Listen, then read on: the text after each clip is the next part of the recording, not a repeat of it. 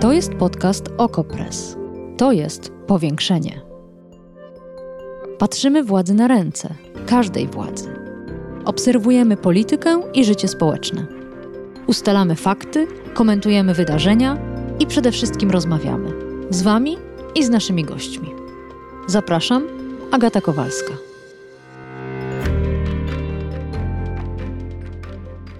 Dzień dobry Państwu.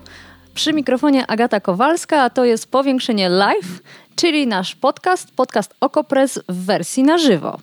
Dzień dobry, witam wszystkich, proszę dołączać.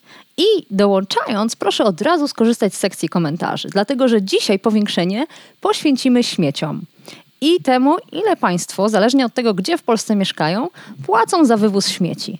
Proszę napisać, ile osób mieszka w gospodarstwie, ile Państwo płacą, no i najważniejsze, proszę wpisać miasto albo wioskę, albo powiat. Zachęcam do tego, będę korzystać z tych danych w naszej rozmowie. Dzisiaj porozmawiamy o śmieciach i porozmawiamy o tym między innymi, dlaczego te różnice są tak spore na przestrzeni naszego kraju. Wydawałoby się, że śmieć śmieciowi równy, a jednak nie. O tym dzisiaj rozmawiamy, więc sekcja komentarzy jest jak najbardziej do Państwa otwarta. Druga sprawa jest taka, że oczywiście mogą Państwo cały czas zadawać pytania naszemu gościowi, którym jest pan Kuba Pawłowski, dziennikarz który specjalizuje się w tematyce gospodarki odpadami, czyli po prostu zna się na śmieciach. Dobry wieczór, dzień dobry. Dzień dobry, witam Państwa, bardzo mi miło. No to może zacznę od e, kilku głosów, które zebrałam zapowiadając audycję na Twitterze. E, może to trochę roz, rozjaśni tę tajemnicę. Pan Paweł z Kobyłki pod Warszawą, dwie osoby w gospodarstwie, 64 zł miesięcznie. Pan J z Poznania, 25 zł od osoby w gospodarstwie domowym. Pani Dorota, gdzieś spod Ostrudy, 4 osoby i tylko 88 zł. Pan Robert z Brwinowa pod Warszawą, 136 zł, ale też aż za 4 osoby. Z kolei pan Kamil z wsi Kazimierz w Pomorskiem, 86 zł, znów 4 osoby. A pani Agata z Warszawy, być może trochę Państwu znana, dwie osoby, 110 zł. Przebijają pan Wojtek ze swoimi 125 zł za dwie osoby i pan Marcin, rekordzista, 265 zł za dwie osoby, również Warszawa. Ale pan Marcin od razu przyznał, że dużo pierze i to zużycie wody wpływa na cenę śmieci. Co się dzieje z tymi różnicami w cenach? Czym, skąd to się bierze? Ja może zacznę w ten sposób, że przyglądając komentarze pod, pod tymi tweetami, które pani redaktor wrzucała, to znalazłem takie stwierdzenie, że trzeba być szalonym, żeby zajmować się tematem odpadów i tematem śmieci, to jednak jest coś bardzo dziwnego. Ja mogę to zrozumieć, natomiast powiem tak, że to jest na tyle fascynujący temat, że po prostu każdy, kto już troszeczkę w to wgryzie się, to po prostu nie potrafi się od tego uwolnić. I Jak ja jestem tego właśnie ja. przykładem. Tak jest. E, ale to ja tak też. już na marginesie. Mhm. Bo, tak, no wszyscy mnie zawsze o to pytają. Właśnie ta kwestia cen jest jedną z, która, z tych, która najbardziej nurtuje praktycznie wszystkich. I ja się nie dziwię, bo te liczby, które pani podawała, no naprawdę robią wrażenie. Zwłaszcza, że przez całe lata płaciliśmy dużo mniej. I wydaje mi się, że okay, możemy dyskutować, czy 100 zł za czteroosobową rodzinę, 130, 120 to jest dużo czy mało. Trzeba byłoby to porównać do cen, które, do, do kosztów, które wszyscy ponosimy za, za wodę, za ogrzewanie, za wszystkie inne te komunalne usługi, które otrzymujemy de facto od samorządu, płacąc mu za to, że y, ono właśnie te, te rzeczy z naszych barków ściąga, bo sami przecież nie mm. możemy tego jakoś inaczej zrobić. Ale z drugiej strony chyba najbardziej ludzi szokuje kontrast tego, jak było kiedyś, a jak jest teraz, że to nie wzięło się, że nawet nie zdążyliśmy się do tego przyzwyczaić, i jeszcze, co jest myślę bardzo mm, demoralizujące w tej całej sytuacji, to jest to, że mamy nowe obowiązki. Bo można A to zaraz o obowiązkach trochę... będziemy okay, rozmawiać, bo ja tu przygotowałam nawet rekwizyty tajemnicze i będziemy no o obowiązkach rozmawiać. Ale jeszcze słyszałem. spróbujmy rozstrzygnąć, dlaczego mhm. e, e, niektórzy płacą tak mało, a inni tak dużo. I tutaj już nie, nie, nie chcę wskazywać na mhm. Warszawę, gdzie jedni zużywają bardzo okay. dużo wody, a inni mniej, tylko co fragment Polski, to inne ceny. W wielu miejscach mhm. wskazują nasi słuchacze i słuchaczki, płaci się od osoby, czyli ile osób zadeklarowano tak. w gospodarstwie. I w niektórych miejscach płaci się 25 zł od osoby, a w innych 36. Skąd te różnice? To zależy od gminy, od jej sprawności, od skąpstwa? To zależy od, od, wielu czynników. Na pewno od gminy, bo rzeczywiście mamy różne sposoby naliczania tych opłat. No i tak, no tutaj Warszawa i, i te, te gminy, które naliczają od wody, to jest teraz nośny temat, bo wiele samorządów się rzuciło na tą metodę. Ona ma swoje plusy. Zaraz powiem, dlaczego ona, ona jest w jakimś stopniu adekwatna, bo tutaj no, trwa dyskusja w branży odpadowej, która metoda jest najlepsza. Rzeczywiście niektórzy płacą od, y, od osoby, niektórzy płacą od metrażu mieszkania, inni płacą po prostu od nieruchomości, inni płacą od zużycia wody. No i zawsze, kiedy na przykład tutaj w tych komentarzach to też się przywijało, ktoś mówi tak, no ale ja dużo piorę, no albo ja mam ogród, no a powiedzmy tutaj jest samotna emerytka, która mieszka w dużym domu i jak ona ma płacić od metrażu, to to jest niesprawiedliwe, bo ona niewiele tych śmieci wytwarza, a tak naprawdę płaci za dużo jakąś tam powierzchnię. Tutaj rodzina z dziećmi, która musi dużo prać, tutaj ktoś lubi, prawda, nie wiem, rozpieszczać się kąpielą, a nie prysznicem, więc jest tych czynników wiele i tutaj trudno jest ustalić jedną metodę, która byłaby słuszna. Ale to jest dla mnie jasne. To jest dla mnie absolutnie mhm. jasne. Rozumiem, że na przykład w Warszawie lepsza jest metoda zależna od wody, ponieważ ludzie oszukiwali, jeśli chodzi o deklaracje osób, które tak. mieszkają w gospodarstwie. A na przykład w Brwinowie, choć piękny, pewnie trudniej jest e, do, y, do, do, dobierać sobie lokatorów i jednocześnie oszukiwać, że się mieszka samemu. Więc to jest dla mnie jasne. Natomiast ja bym chciała zrozumieć, dlaczego e, jedni płacą więcej, inni mniej. I może w takim razie przejdźmy do mojego tajemniczego worka. I to nie jest aż tak tajemnicze, bo to jest po prostu mój worek ze śmieciami, który na potrzeby audycji e, zmiksowałam. No i proszę spojrzeć. Tutaj mam stare notatki z powiększenia, czyli kartka papieru. Odkładam ją na makulaturę. Mam tutaj piękną butelkę po mleku, e, od której często odkręcam jeszcze tą nakrętkę i zgniatam tą butelkę, żeby się więcej zmieściło i wrzucam sobie do mojej torby z e, plastikami i tworzywami sztucznymi. A propos tworzyw sztucznych, tu jest z kolei aluminium po kanapeczce i e, wrzucam je tam, gdzie plastiki. Ono jest czyste, więc jest ok. E, mam też kartonik e, po papierze toaletowym, którego nigdzie nie wyrzucam, zachowuję sobie i zbieram i wrzucam do kompostownika na działce.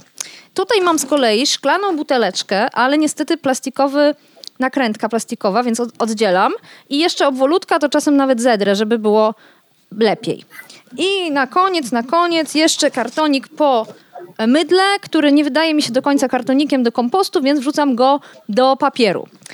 I teraz po tych wszystkich... Spektakularne zastawienie. E, jeszcze, ale to nie koniec, bo jeszcze jest bio, do którego nie wrzucamy mięsa. No i sama torba jest papierowa zamiast plastikowa, żeby było bardziej ekologicznie. I to jest nasza codzienna rutyna tu domowa.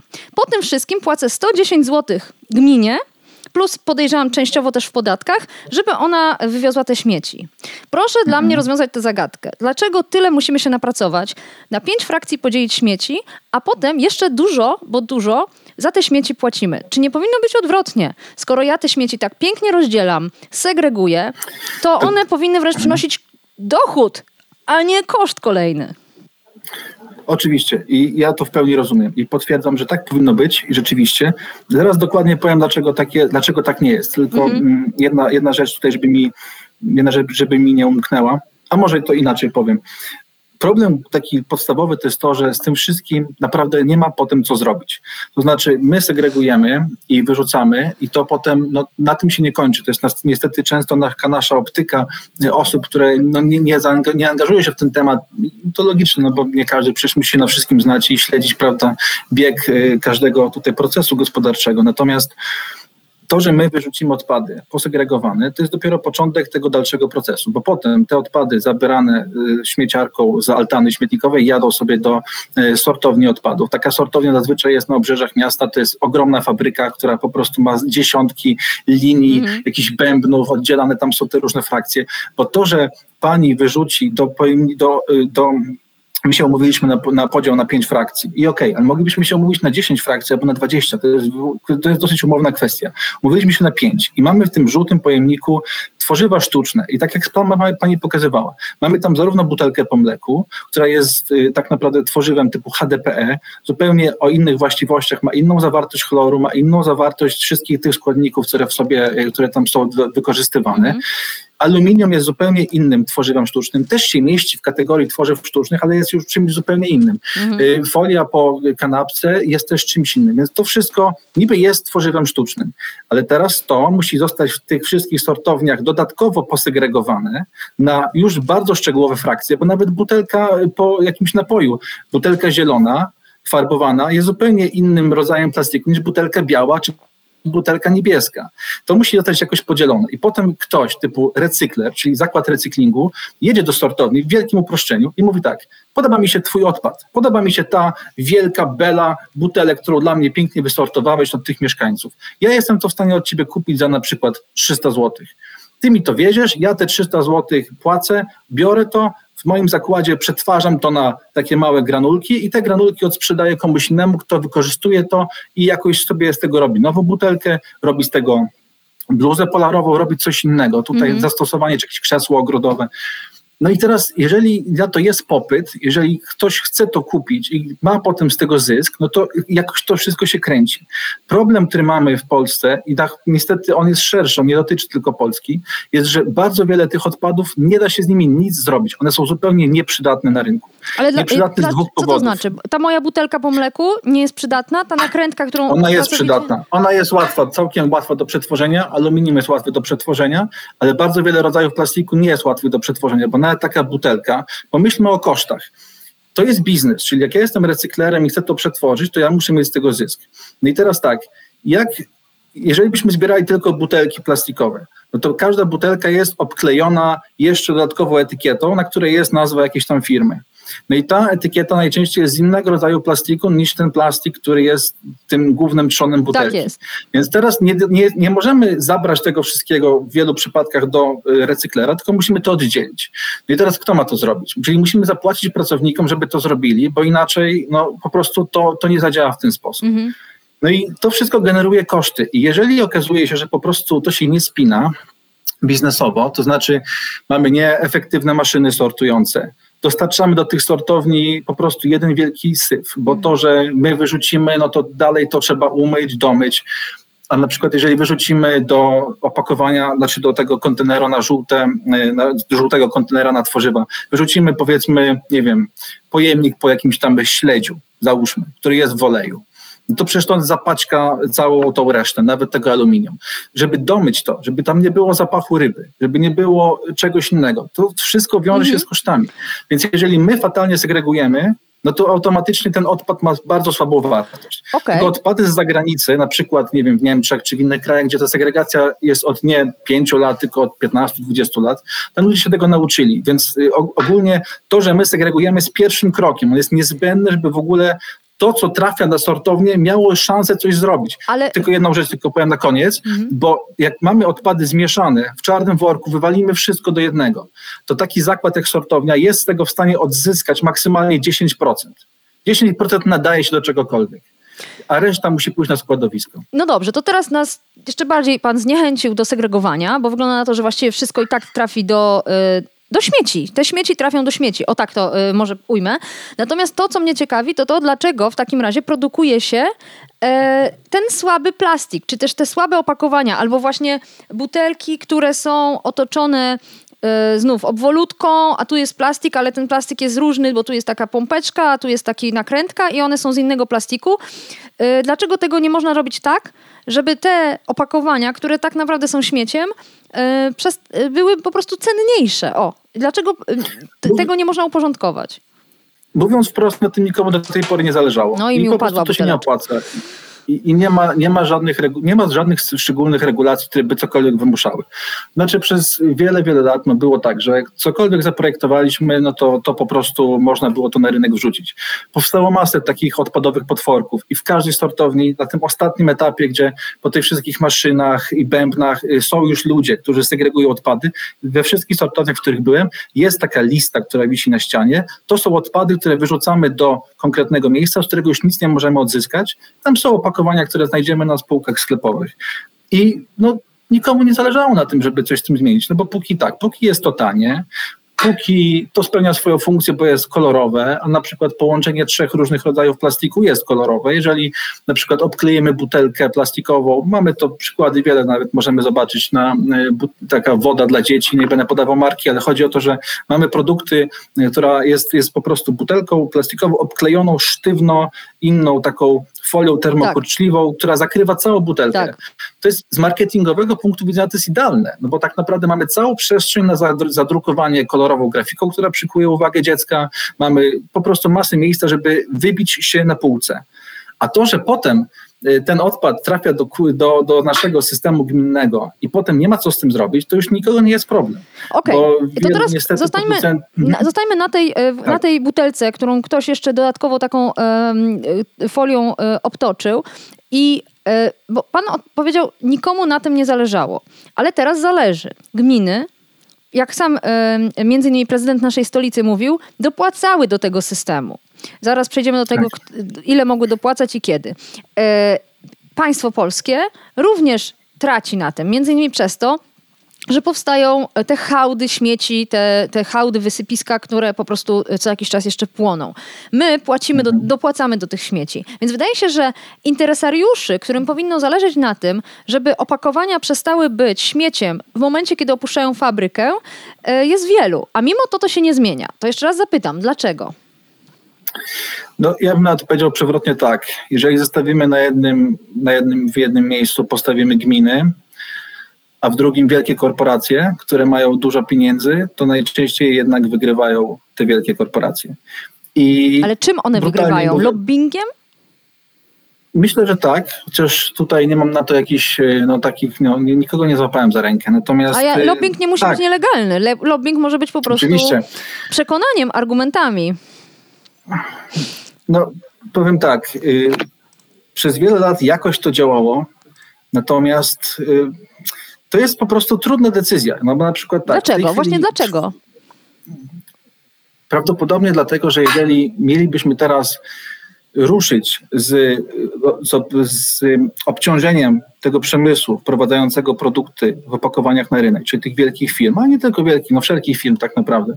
Czyli mielibyśmy teraz wprowadzić dodatkową opłatę, żeby oni w większym stopniu niż obecnie dopłacali do tych odpadów, albo lepiej je projektowali, mm -hmm. to jestem pewien, że po prostu roz, rozpęta się w mediach ogromna wrzawa na temat tego, że rząd dowala kolejny podatek, za chwilę wszyscy będą płacić dużo więcej.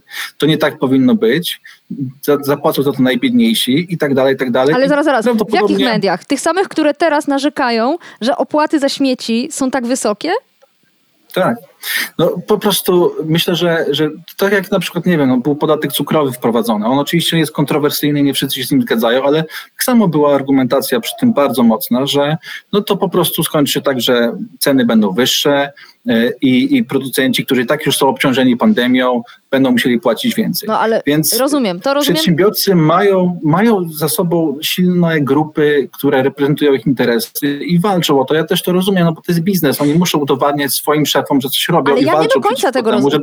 Ja tego do końca nie rozumiem, bo ile w przypadku cukru, to trudno produkować Coca-Colę bez cukru. Znaczy da się, ale niech wszyscy ją mhm. lubią. Natomiast jeśli chodzi o opakowania, to, jak pokazał mój piękny worek ze śmieciami, można produkować bardzo różne opakowania. Więc skoro jeden uznamy za bardzo kosztowny, a zatem producent będzie musiał do niego sporo dorzucić, bo jest to bardzo kosztowny śmieć, to niechże zdecyduje się na bardziej ekologiczne opakowania, tak jak tak. Y, trwała ostatnio bitwa o y, tak zwane foliówki, które, y, z których mhm. ilość chcieliśmy zmniejszyć. Y, rozumiem, że w innych krajach to jednak działa. Są kraje, w których tak. udało się obciążyć producentów odpowiedzialnością za śmieci. To jest to, co pani mówi, jest idealnym przykładem, że tak powinno być. I ja się zgadzam. I, I, można podać przykłady krajów, w którym się to jakoś udało wdrożyć. Ja bym do jednego chciał. To dokładnie tak powinno być. Wprowadzasz produkt, który jest trudny do przetworzenia, masz taką fanaberię, chcesz na tym zarabiać, ok, płać więcej. Ty chcesz, chcesz robić opakowania łatwiejsze w użyciu, płacisz mniej. W związku z tym to jest zachęta, firmy mogą z sobą konkurować, te robią tak, to robią śmak. To jest super. Tylko teraz pytanie tak, jak to wyliczyć? Kto ma teraz wejść i powiedzieć, dobrze, to teraz tak, aluminium jest opłacane stawką 5 zł, a to 5,20, a y, karton po mleku ma być opłacony tak, a to tak, kiedy mamy po prostu kilkadziesiąt rodzajów opakowań. Kto ma teraz to zrobić? No Rząd? dobrze, to, do, a kto? Firmy? No, ja wiem, ja wiem no właśnie, kto. Ja nie wiem, Bruksela. to jest po prostu trudne, bo ja wiem, że e, branża się kłóci o to, jak to ma wyglądać. No ale za, branża zawsze się kłóci, jak, jak rozumiem, branża się głównie kłóci po to, żeby nic się nie zmieniło. E, pisał pan mhm. w zeszłym roku z nadzieją o podatku od odpadów opakowaniowych z tworzyw, które nie trafiły do recyklingu. To był projekt, który powstał chyba w Parlamencie Europejskim i to tak. był projekt, który e, nakładał mm, stawkę do 2 euro za kilogram. E, I tak. najwyraźniej da się. Jest jakiś pomysł, jest jakaś stawka. Czy ten podatek w ogóle mm, y, procedowano? Czy później ten, ten projekt ujrzał światło dzienne? Tak. On, przyznam, że nie śledziłem dokładnie dalszych jego losów, ale z tego, co się orientuję, to on został przyjęty i on wywołał pewne kontrowersje na pewnym etapie z tego powodu, że on został uznany dosyć powszechnie w branży jako podatek, który tak naprawdę jest czystą sankcją. To znaczy, on nie był, on, on w jakimś stopniu zachęca rzeczywiście do, do zmniejszenia ilości recyklingu, ale on jest po prostu bardziej taką opłatą. W zasadzie płać i, i tyle. To, to nie jest jakiś taki bardziej skomplikowany mechanizm, który by rzeczywiście może motywował firmy do zmiany, tylko to jest coś w rodzaju opłaty i Wygląda na to, że to jest bardziej próba łatania budżetu Unii. Okej, okay, okej, okay, przyjmuję to. Widziałam rzeczywiście te argumenty. Natomiast mówił Pan, że są państwa, w których to się udało rozwiązać. No to w jaki sposób? Co by pan radził e, włodarzom, e, gminom, rządowi, jeśli chodzi o pozytywny lobbying na rzecz obciążenia producentów opakowań? Jakie rozwiązanie by zatem e, się sprawdziło? Teraz przede wszystkim bym doradzał, żeby w ogóle ruszyć, bo przepisy w jakimś stopniu już zostały opracowane. To, że one w tej chwili, no to musimy powiedzieć brutalnie, to, że w tej chwili reforma rozszerzonej odpowiedzialności producenta, bo tak się nazywa cały ten mechanizm obciążenia producentów odpowiednimi stawkami, ten projekt w jakim stopniu musi już być skończony, tylko on po prostu jest zatrzymany w tym momencie, mm. bo już o tym my słyszymy w branży od dwóch lat. A w czyjej szufladzie on leży? W Ministerstwie Klimatu? W Ministerstwie Klimatu, mm. tak, tak. No, tutaj nie chcę spekulować, natomiast wydaje mi się, że tarcia wewnątrzpartyjne odgrywają ogromną rolę, bo w Ministerstwie Klimatu są, są różne grupy interesów i tak naprawdę no, ta reforma, o której już mówiono od dwóch lat, przecież ja prowadziłem dziesiątki chyba konferencji, ciągle o tym ropie rozmawiałem, prowadziłem chyba nie wiem ile debat i wszyscy, już znamy, my już w branży znamy pozycję wszystkich uczestników rynku, my już doskonale wiemy, co chcą ci, co chcą tamci. Są cztery modele mniej więcej tego, jak ten ROP może być wprowadzony w całej Unii Europejskiej. Polska dąży do modelu, który jest trochę taki centralistyczny, że pieniądze będą przepływały przez Narodowy Fundusz Ochrony Środowiska. Oczywiście, nie zmieniono tak. tej koncepcji od dłuższego czasu ta koncepcja cały czas jest. Natomiast po prostu od mniej więcej trzech miesięcy dopytuje się o to, e, co będzie dalej, bo projekt ROP co jakiś czas e, pan wiceminister Jacek Ozdoba e, wychodzi i mówi, że projekt już jest gotowy, ale dalej nic nie ma, a tak naprawdę no, już czekamy, aż zaczniemy o czymś dyskutować. Jest ogromne ryzyko, ja przed tym przestrzegam i o to apeluję, żeby coś zrobić jak najszybciej, bo za chwilę wpadniemy ponownie w ferwor przedwyborczy i nic nie będziemy mogli zrobić. Po prostu znowuż będzie cała ta polityczna przypychanka typu czy dowalamy w tym momencie producentom, czy nie dowalamy producentom, czy może jakoś przetrzymamy to jednak rok, dwa. Ale to, to zaraz, to jest zaraz, straszne, bo zaraz, po bo pan pieniądze użył, zaraz, Pan użył słowa dowalamy producentom. To kto miałby takim językiem się posługiwać? Bo ja nie rozumiem... Um, jeśli oni produkują opakowania, które są szkodliwe dla środowiska, kosztowne dla gmin, kosztowne dla ludzi, to dlaczego mielibyśmy uznawać obarczenie ich odpowiedzialnością za takie opakowania dowala, zadowalanie. Ja tak nie uważam. Oczywiście, ja nie używałbym takiego stwierdzenia, bo uważam, że to jest po prostu sprawiedliwe. To znaczy, rzeczywiście musimy zrealizować tą zasadę. Jeżeli zanieczyszczasz, płacisz za to adekwatnie. Jestem wielkim zwolennikiem, żeby ujmować w kosztach wszystkich naszych rzeczy jakieś no, wydatki związane z tym, z czym to się wiąże. No, jeżeli e, powiedzmy wyprodukowanie butelki wymaga od nas e, drążenia dziury w ziemi, żeby wydobyć z niej ropę, to okej, okay, musimy uwzględnić też ten koszt, że po tym trzeba będzie mieć jakiś, jakoś to załatać. No, mówię oczywiście tak w uproszczeniu, ale jestem wielkim zwolennikiem tego. Tylko, że biznes naturalnie nie patrzy na to w ten sposób. Biznes patrzy z perspektywy tabelek, z perspektywy e, Excela. I ja rozumiem, że po prostu jeżeli do tej pory system jakoś tam działał i stawki, które oni uiszczali były bardzo małe i jakoś system działał, no to dlaczego teraz mamy go reformować? Ale jak to jakoś mamy działał? Go znacząco zmieniać? E, zaraz. No, bo... nie, no nie działał, dlatego że, y, dlatego że kiedy rozpoczęto reformę śmieciową w Polsce, to obiecywano nam, że wprawdzie nasz wysiłek e, recyklingowy do segregacji będzie większy, ale za to od, odbiór śmieci będzie tańszy, bo te, na tych śmieciach wszyscy zarobią. I gminy, i te firmy odbierające śmieci, i ci, którzy później odzyskują e, tworzywa i tak dalej. Jest odwrotnie. Odbiór śmieci jest coraz droższy. W, w jednych miejscach drożeje tak. szybciej, w innych wolniej, ale tak naprawdę drożeje. Więc to była baj, bajka, która się nie spełniła. Skoro skoro tak, no to powinniśmy y, zadziałać, rozumiem, od innej strony i zajrzeć do kieszeni producentów. Bo oni jak na razie najlepiej zarabiają na śmieciach w Polsce. To, to jest chyba grupa, która najlepiej na, w tym momencie zarabia na e, branży, e, w branży gospodarki odpadami. Czy ktoś lepiej zarabia tam jeszcze? Chyba może, nie. Naj, może nie to, że najmniej, najwięcej zarabia, ale najmniej na pewno dokłada do systemu. Tak. Nie, no, znaczy no, branża, branża odpadowa, znaczy branża producentów no, nie zarabia na odpadach, zarabia na tym, że sprzedaje produkty, a potem nie musi się specjalnie kłopotać za gospodarowaniem tego, co powstało. Ale no, jest to jakiś skrót i ja, ja to rozumiem. Tu problem jest dwustronny, bo z jednej strony problemem jest to, co wprowadzamy na rynek, czyli to, że faktycznie te produkty są takie, jakie są i dopuszczamy te wszystkie połączenia, te dziwne kombinacje. I problem jest też drugi, że to, co już mamy na tym rynku, to, co już wprowadziliśmy, nie mamy co, tym, co z tym potem zrobić. No właśnie dosegregujemy jakąś tam część odpadów przez te sortownie, ale potem dalej kończymy z czymś, co no nie ma specjalnej wartości na rynku, czego nikt nie chce kupić.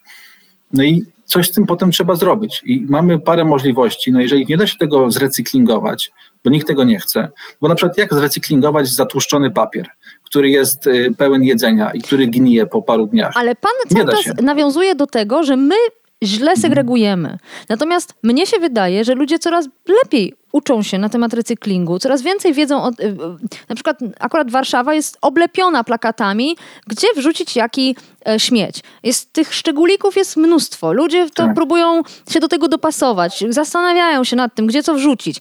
Koniec końców jest to absurd. Czy nie lepiej mhm. w takim razie wprowadzić bardzo prosty system trzech frakcji? Bio, czyli to, co może iść na kompost albo do biogazowni, mhm. e, suche śmieci, czyli wszystko, papier, plastik zmieszane ze sobą i niech to e, później w tej segregowalni niech to dzielą. I trzecia to są zmieszane, czyli właśnie na przykład zatłuszczony papier albo e, opakowanie po śledziu w oleju. I tak. po co się oszukiwać? Po co płacić tym ciężarówkom, które jeżdżą po prostu w tej we w te po naszych miastach, odbierając jak nie plastik, to papier, to szkło, e, kiedy pan sam mówi, że potem z tego wiele i tak nie ma pożytku. Mhm. Byłoby taniej. Niektórzy mają takie pomysły, niektórzy to postulują, że w niektórych przypadkach moglibyśmy odejść od takiego podziału na pięć frakcji, bo tak jak mówię, on jest, on jest w porządku, ale można byłoby może go zaprojektować lepiej. No, rzeczywiście największym, dużym problemem są te odpady bio, te wszystkie resztki jedzeniowe, no bo tak naprawdę one w największym stopniu, one gniją, one się psują, one Ale śmierdzą. mówi pan teraz jeżeli... o, koszu, y, o koszu, do którego naprawdę wrzucamy bio, czyli odpady... Y, Nie, to jeżeli okej, okay, to jeżeli wrzucamy samo bio, to bio tak naprawdę nie śmierdzi i tutaj to, ten mit możemy roz, rozmyć, że ten, ten kompost, który powstaje jest, jest całkiem okej, okay. tutaj nie ma z tym jakiegoś większego problemu, ja właśnie tak robię i no to, to nie jest jakiś e, zapach, który A dokąd by, one później trafiają? Te kubły z powiedzmy nawet prawidłowo e, segregowaną tą frakcją bio, to co się z nimi potem dzieje? Jakie są opcje? No tutaj tak naprawdę mamy niewiele opcji w Polsce. Mamy, mo, można z tego albo zrobić kompost, albo można z tego zrobić biogaz. Natomiast no, ciężko to idzie przy nas szczerze w Polsce. Brakuje nam instalacji, które by to, to, to mogły robić. Nie inwestowaliśmy w takie instalacje. Y, jakoś po prostu do tej pory to wszystko lądowało na składowisku i tam się rozkładało, no bo to jest taki odpad, który po jakimś czasie po prostu się rozkłada, więc on, jego, jego masa się zmniejsza, więc można było, my... że tak powiem, sypać go do dziury przez długi czas. Ale... I ale czyli my nie korzystamy z tej, e, nie zarabiamy na tej frakcji bio, o tak może powiem, nie, nie korzystamy z niej jako e, no, dobrego materiału. Przyznam, że nie jestem specjalistą od tej frakcji, co może wydawać się abstrakcyjne, że można być specjalistą od frakcji jednej, drugiej, trzeciej, ale e, nie wiem dokładnie jak to wygląda. Natomiast większość osób mówi mi, że raczej na tym też nie ma pieniędzy. No, no tak, no, mieszkańcy nie chcą mieć w swoim otoczeniu żadnej biogazowni. To jest też w ogóle inny jeszcze temat, możemy zacząć temat tych inwestycji. Nikt nie chce mieć w swoim otoczeniu biogazowni ani jakiejś kompostowni, bo, bo, bo się tego boi, bo tego nie chce, bo boi się, że to będzie mu e, śmierdziało i tak dalej. Więc gminy nie, nie były jakoś chętne, żeby w to inwestować pieniądze, nie, nie czuły takiej potrzeby. No i tak naprawdę, zwłaszcza no, te, te, powiedzmy, w niektórych krajach, na przykład w Szwecji, segregacja wygląda inaczej, tak jak pani mówi. Na przykład mm. tam nie ma takiego podziału jak u nas i uważam, że on byłby lepszy. Były podział, że nie dzielimy odpadów na tych, tych, nawet tych jedzeniowych, na odpady roślinne, które idą na kompost i nie wiem, kości czy jakieś tam odpady mięsne wyrzucamy już gdzie indziej, bo, bo nie możemy tego pomieszać. W Szwecji to działa inaczej. W Szwecji to wszystko jakby idzie jako jeden rodzaj po prostu tych odpadów jedzeniowych i z tego robi się biogaz. W warunkach polskich z, nie, nie można zrobić z tego biogazu i tam w Szwecji to działa, czyli można właśnie nie robić tak dokładnej segregacji, tylko segregować, no to jest zresztą bardziej intuicyjne. Nie zjadłem czegoś na talerzu, powiedzmy, nie powinienem w ogóle marnować, no ale załóżmy, że już nie mam siły, więc powiedzmy ten cały talerz usuwam i teraz nie robię grzebania typu, ok, mam ziemniaki, ale ziemniaki są polane masłem, więc masło jest odzwierzęcym, do tego nie mogę. No to jest chore. I ja się zgadzam, że nie powinniśmy w ogóle być w takiej sytuacji, bo też nie możemy robić doktoratów z segregacji i zgadzam się, że poprawiamy to wszystko, ale no jest limit, ile możemy od ludzi wymagać. Nie no, możemy też albo, zrobić im 30 frakcji, 30 zmian, żeby Ale no właśnie, ja dlatego no. mówiłam o redukcji, a nie o rozwijaniu tego. No dobrze, bo zaglądam teraz do komentarzy. Dziękuję, że Państwo piszą. Pan Mateusz pisze, pan Mateusz pyta, czy pieniądze z Unii Europejskiej w ramach planu odbudowy będą mogły iść w części na gospodarkę odpadami, czyli na rozumiem na inwestycje. Myślę, że tak. Y, no, z tego, co się orientuję, to te wszystkie fundusze tak jeszcze trochę wykuwają w tych brukselskich gabinetach, więc nie wiem dokładnie, na co one będą szły. Zwłaszcza, że tam jest parę instrumentów wsparcia i one też y, trwa trochę dyskusja, na co te właśnie pieniądze pójdą, bo Oczywiście recykling jest, jest oczywisty, no ale trwają dyskusje, czy, czy dofinansowywać spalarnie odpadów, czy dofinansowywać, no właśnie spalarnie odpadów jest takim najbardziej kontrowersyjnym przykładem. Więc y, tutaj myślę, że pieniądze będą, tak? Zresztą pieniądze są, z tego co się orientuję. No, Narodowy Fundusz Ochrony Środowiska regularnie ogłasza jakieś tam programy y, i, i można się ubiegać o, o, to wsparcie. Pani Justyna pisze, że Polska nie zdążyła z dostosowaniem się do przepisów unijnych. Owszem, e, owszem postawiono sortownie i kompostownie, ale przetwórstwa i spalarni nie ma. To nie jest wina konsumentów. Odcinek końcowy, za który odpowiada państwo, to kończy pani Justyna, ściema. E, e, to ściema. Mhm. Czy to, e, czy to prawda? Czy rzeczywiście zgodziłby się pan, że jest po prostu źle z tymi spalarniami i przetwórstwem odpadów? Tak, no. To jest bardzo kontrowersyjny temat i on naprawdę rozbudza ogromne emocje w, to, w środowisku, zwłaszcza wśród ekologów i, w, i wśród, wśród, przedstawicieli branży. Ale gdzie tu jest kon- no kontrowersja? Tak, no, Jakby ją pan nazwał? Kontrowersja, kontrowersja leży w tym, że w idealnym świecie byłoby lepiej, żebyśmy wszystkie odpady poddawali recyklingowi, żebyśmy nie musieli nic spalać, żebyśmy nie musieli nic marnować, żadnych surowców, które są w tych odpadach, żebyśmy nie musieli emitować dwutlenku węgla, który jest w trakcie tego procesu spalania w, y, w spalarniach i żebyśmy po prostu no, nie musieli potem się użerać z popiołami, które są z takiej spalarni, które też trzeba jakoś zagospodarować, czyli żebyśmy jak najmniej produkowali w ogóle odpadów. To jest wizja, która jest ogólnie bardzo słuszna i wszyscy się pod nią podpisują. To jest wizja unijna, e, czyli właśnie najpierw produkujmy jak najmniej odpadów poprzez mądre projektowanie, poprzez ponowne wykorzystywanie, czyli mam już jakąś tam reklamówkę, to użyję jej 3, 4, tak. 5 razy albo 50. No tak. Jasne, dlaczego nie, tak? Trzecia, recyklingujmy. Potem, jeżeli nie możemy już czegoś zrecyklingować, bo się to nie nadaje, bo jest brudne, bo jest zniszczone, bo się, nie wiem, pomieszały różne jakieś tam frakcje odpadów, no to potem co nam zostaje? Możemy to spalić i odzyskać energię, która jest w, tym procesie i na przykład zasilić mieszkania, tak jak to się dzieje w, na północy, w Norwegii czy w Skandynawii, ale też tak naprawdę w wielu krajach Unii Europejskiej, a na samym końcu jest składować to, czyli po prostu wyrzucić na jedną wielką hałdę, która gdzieś tam sobie leży, no i będzie leżała no, przez Ale wciąż nie wiem, gdzie tu kontrowersja. Mówi pan, że takie jest ta idealna wizja, w której przede wszystkim najmniej produkujemy śmieci, bo po prostu mniej kupujemy rzeczy, y, które za chwilę wyrzucamy, ale nie wiem, y, rozumiem, że jest pewien mhm. ideał, do którego dążymy, ale nie widzę tak. tej kontrowersji. Kontrowersja wynika z tego, że taka instalacja y, dużo kosztuje. Spalarnia w Poznaniu kosztowała miliard złotych. I te pieniądze, które mamy, duża grupa osób, ekologów uważa, że nie powinny być wydawane na to, tylko A powinny być wydawane mm. na recykling. No właśnie na recykling. Mm. Powinniśmy stawiać na recykling, powinniśmy te pieniądze przeznaczyć na inne działania, które są bardziej pożądane środowiskowo. Że wydajemy pieniądze w błoto. Wybudujemy spalarnie, które będą przez 30 lat musiały pracować, bo tyle lat będą musiały się zamortyzować, żeby były opłacalne. No i przez te 30 lat samorząd, który taką powiedzmy spalarnię u siebie wybuduje, no nie będzie zainteresowany tym, żeby poprawiać recykling, no bo będzie miał to wszystko tak naprawdę gdzieś, bo po prostu będzie mógł te odpady do tej spalarni wrzucać i będzie zadowolony, że po prostu się tego problemu pozbywa. I w tym sposobem ekolodzy boją się, nabudujemy w Polsce ogromną ilość spalarni, potem będziemy mieli z nimi problem, bo uwaga, bo teraz i tutaj zaczyna się dyskusja, bo Unia Europejska planuje bardzo wiele nowych regulacji, które mają ten rynek uporządkować, że my w obecnym stanie tak mamy problem, ale ekolodzy mówią, za 10 lat już nie będziemy mieli tego problemu, bo wejdą przepisy, które zobowiążą do tego, do tego, siamtego, zobowiążą do lepszego projektowania, wymuszą takie, takie wymogi. Czyli mówią tak, będziemy coraz bardziej przykręcać śrubę i za chwilę te spalarnie, które teraz wybudujemy, które teraz potrzebujemy, będą dla nas takim kamieniem, który nas mm, będzie trzymał, będą Jasne. strasznym obciążeniem. Jasne. Yy, no, Okej, okay, ja mogę to zrozumieć, tylko teraz na to branża odpowiada tak, no dobrze, ale my w tej chwili mamy problem i najbliższe 15 lat, 20 możemy mieć dalej ten sam problem i to, że wy mówicie, że spalarni nie potrzebujemy, jest oparte na założeniu, że Unia wdroży wszystkie swoje postulaty od początku do końca i nic się nie wysypie po drodze. Nie będzie żadnych błędów. A w mojej ocenie to jest niemożliwe. I niestety wciąż spalarnie, uważam, to jest kontrowersyjne, są potrzebne, no bo po prostu nie mamy naprawdę co zrobić z ogromną ilością odpadów, które zalegają w Polsce. One płonęły trzy lata temu. No właśnie chciałam o to zapytać. E, tutaj widzę, kolejna osoba pisze, tu pani Małgorzata, ale wcześniej też jeszcze ktoś o tym pisał, że... Po pierwsze, do Polski trafiają cudze śmieci, zwłaszcza plastik, Pani Małgorzata pisze, że Chiny przez, przez najbliższe 30 lat Chiny przyślą nam tyle plastiku, że nawet spalarnie nie dadzą rady.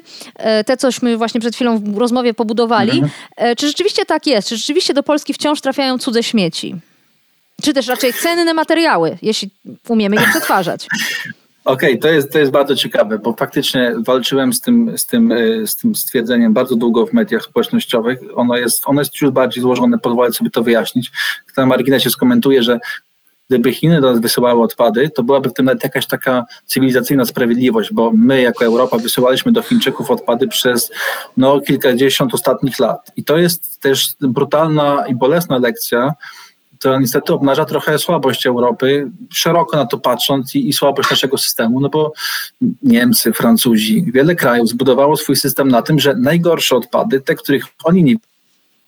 Chyba nam, chyba mamy kłopot techniczny tak, straciliśmy niestety połączenie, ale widzę, że dużo osób dołączyło w tym czasie do naszej transmisji, a transmisja e, i dzisiejsza rozmowa w powiększeniu trwa, e, dotyczy śmieci i tego, e, od czego zaczęliśmy, czyli różnic w cenach w całej Polsce.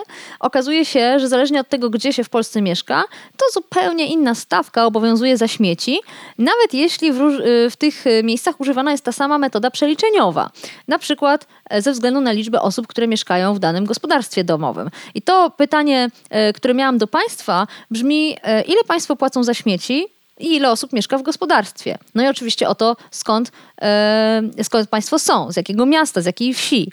E, cytowałam już trochę takich głosów, e, bo proszę sobie wyobrazić, że na przykład w Sopocie, pisał do nas słuchacz, za trzy osoby płaci się za wywóz śmieci 133 zł.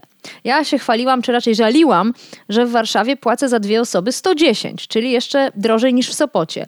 Ale na przykład napisała do nas słuchaczka, pani Agnieszka, która też jest z Warszawy i wcześniej płaciła, tak jak wszyscy, 65 zł od gospodarstwa, a teraz już tylko 33. Więc jak to jest u Państwa, y, za co płacicie, no i czy zgadzacie się z tym systemem segregacji? To znaczy, czy on jest już jakoś przez Państwa opanowany i, i, i skuteczny, czy też tak naprawdę uciążliwy? To, co y, sugerowaliśmy teraz w rozmowie z naszym gościem, y, Kubą Pawłowskim, to jest przeniesienie y, odpowiedzialności za śmieci i kosztu śmieci na producentów opakowań. Dlatego, że bardzo często już w fabryce powstaje takie, takie opakowanie, które na pewno będzie nierecykli, nierecyklowalnym śmieciem, nie, nie, który nie da się odzyskać. Taki rodzaj plastiku, owiniętego na przykład w folię, którego po prostu już nigdy nie przetworzymy. On po prostu musi trafić na wysypisko albo do spalarni.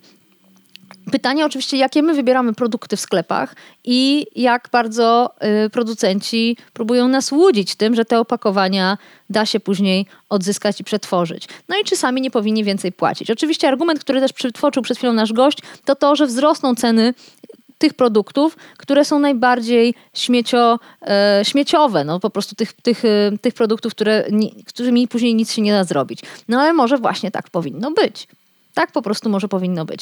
Proszę napisać, co, e, co Państwo myślą. E, mam nadzieję, że za chwilkę odzyskamy połączenie z naszym gościem, Kubą Pawłowskim, który jest dziennikarzem i pisze o śmieciach od e, dawna. A ja tymczasem jeszcze zajrzę do Państwa komentarzy i sprawdzę, ile Państwo płacą za śmieci. Już sekunda, tutaj muszę sobie włączyć Państwa komentarze. O, pani Agata twierdzi, że powinno być to y, liczba, e, że rozumiem, cena wywozu powinna być zależna od worków wystawianych przez e, domostwo i tego, na ile e, te śmieci w tym worku są posegregowane. No Pani Agato, to może być takie rozwiązanie. W wielu miejscach nawet jest chyba tak stosowane, że się płaci też za worek. Tyle tylko, że mm, co z, mie y, z mieszkaniówką wielorodzinną? No my tu worków nie mamy, tylko kontenery, do których różne rodziny wrzucają bardzo różne rzeczy. E, więc, e, więc rzeczywiście to jest, to jest to pytanie. E, wygląda na to, że niestety nie uda nam się połączyć ponownie z naszym gościem i będziemy musieli dzisiaj wcześniej skończyć nasze, nasze spotkanie, ale to nic. Ja zachowam Państwa komentarze i mam nadzieję, że w niedługim czasie wrócimy do altanek śmietnikowych i zajrzymy do nich i zastanowimy się, co z tymi śmieciami począć. Może uda nam się porozmawiać z przedstawicielem Ministerstwa Klimatu i zapytać, dlaczego ustawa, która miała zwiększyć odpowiedzialność producentów za produkowane śmieci, czyli te opakowania, które potem są już tylko śmieciem, e, co z tą ustawą, dlaczego ona nie wychodzi z rządu. Na dzisiaj zatem kończymy powiększenie. Bardzo Państwu dziękuję za udział. Pozdrawiam i do usłyszenia w środę za tydzień o 18. Powiększenie. Podcast Okopres. Prowadzenie Agata Kowalska.